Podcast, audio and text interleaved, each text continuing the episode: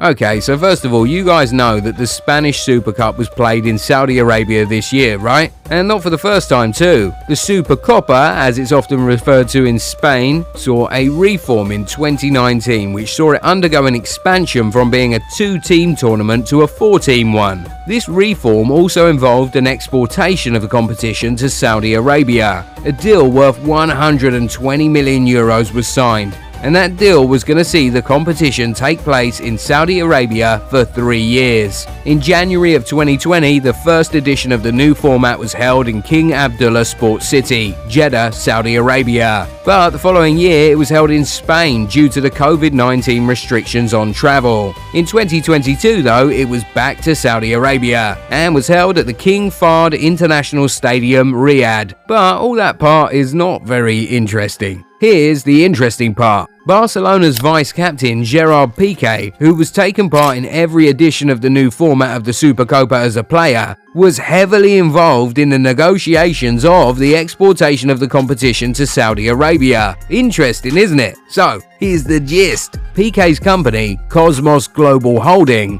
has been involved in sports media and broadcasting in Spain since it was founded in Barcelona in 2017. So, in 2019, when a unique opportunity arose, the veteran defender snatched it for his company. But the thing is, we were not even supposed to know this. All the negotiations between Cosmos and Royal Spanish Football Association, the organisers of the Supercopa, were kept under wraps. And of course, as we can see, the transition to the new format was smooth and successful. But what we didn't know until recently was that it was Piqué himself who convinced the president of the Royal Spanish Football Association to take the competition to the Middle East. An audio recording has leaked from the negotiations back then, and it's got the whole of Spain talking. In the recordings, we hear Piqué trying to convince Luis Rubiales, the president of the Royal Spanish Football Association, to take the Supercopa to Saudi. When translated to English, here were Piqué's exact words.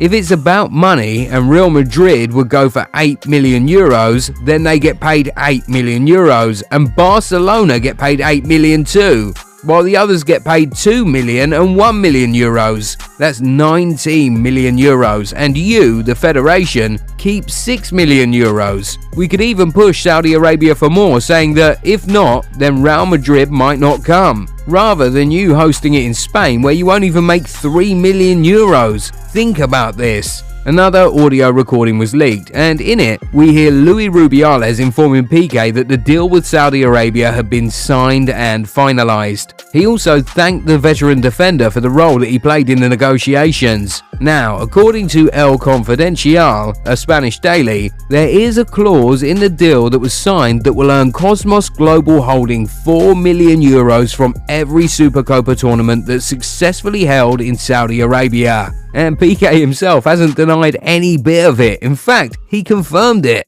After the recordings found their way to the internet, much of the Spanish media and fans called for Piqué's head. They insist it was illegal for Piqué to have been involved in the negotiations as they believe there's a conflict of interest, seeing as Piqué is still employed by Barcelona who participate in the competition. So, to clear the air and clear his name, Piqué decided to speak out and address the allegations. The 35 year old said that he was not going to apologise as he insisted that he did nothing illegal and so there was nothing to apologise for. He explained that all he did was help the Royal Spanish Football Federation with an amazing opportunity to earn more money from the competition. Before the expansion, the Federation was earning 120,000 euros from every tournament, but thanks to Piqué's idea of exporting the competition, it now earns 40 million euros from the Supercopa every year. Speaking on the possibility of a conflict of interest, here's what Piqué said. I know how to separate what's a commercial agreement from what I've done all my life, which is to play football. I have never received any help. If you tell me that a sane commercial agreement will affect the competition, you have no idea who I am. The former Spain international also went on to talk about how he and Cosmos are different entities. He said, I want to emphasize that Cosmos is a company. That's not me personally.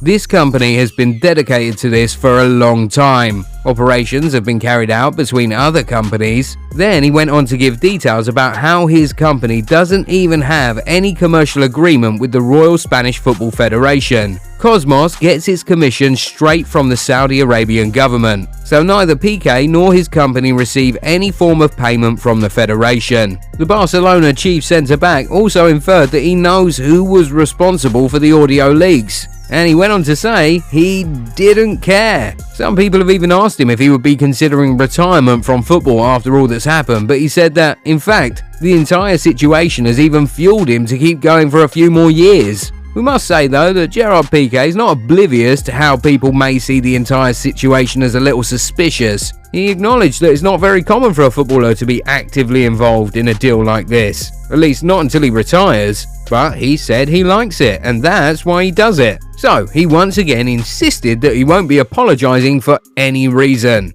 In his words, let everyone think what they want. Piqué ended his rant with a very bold statement. Speaking of the business his company helped the Royal Spanish Football Federation close with the Saudi Arabian government, he said, I do not regret it because we've done a very good job. Nothing wrong has been done morally or legally. Now, we want to hear from you. What are your thoughts? Do you think that Piqué is wrong and some parts of the deal were legally or morally wrong? Let us know in the comments. And while you're at it, be sure to give the video a thumbs up if you enjoyed it and subscribe to the channel too. Also, don't forget to turn on the bell notification so you never miss out on new content. Catch you in the next one. Bye.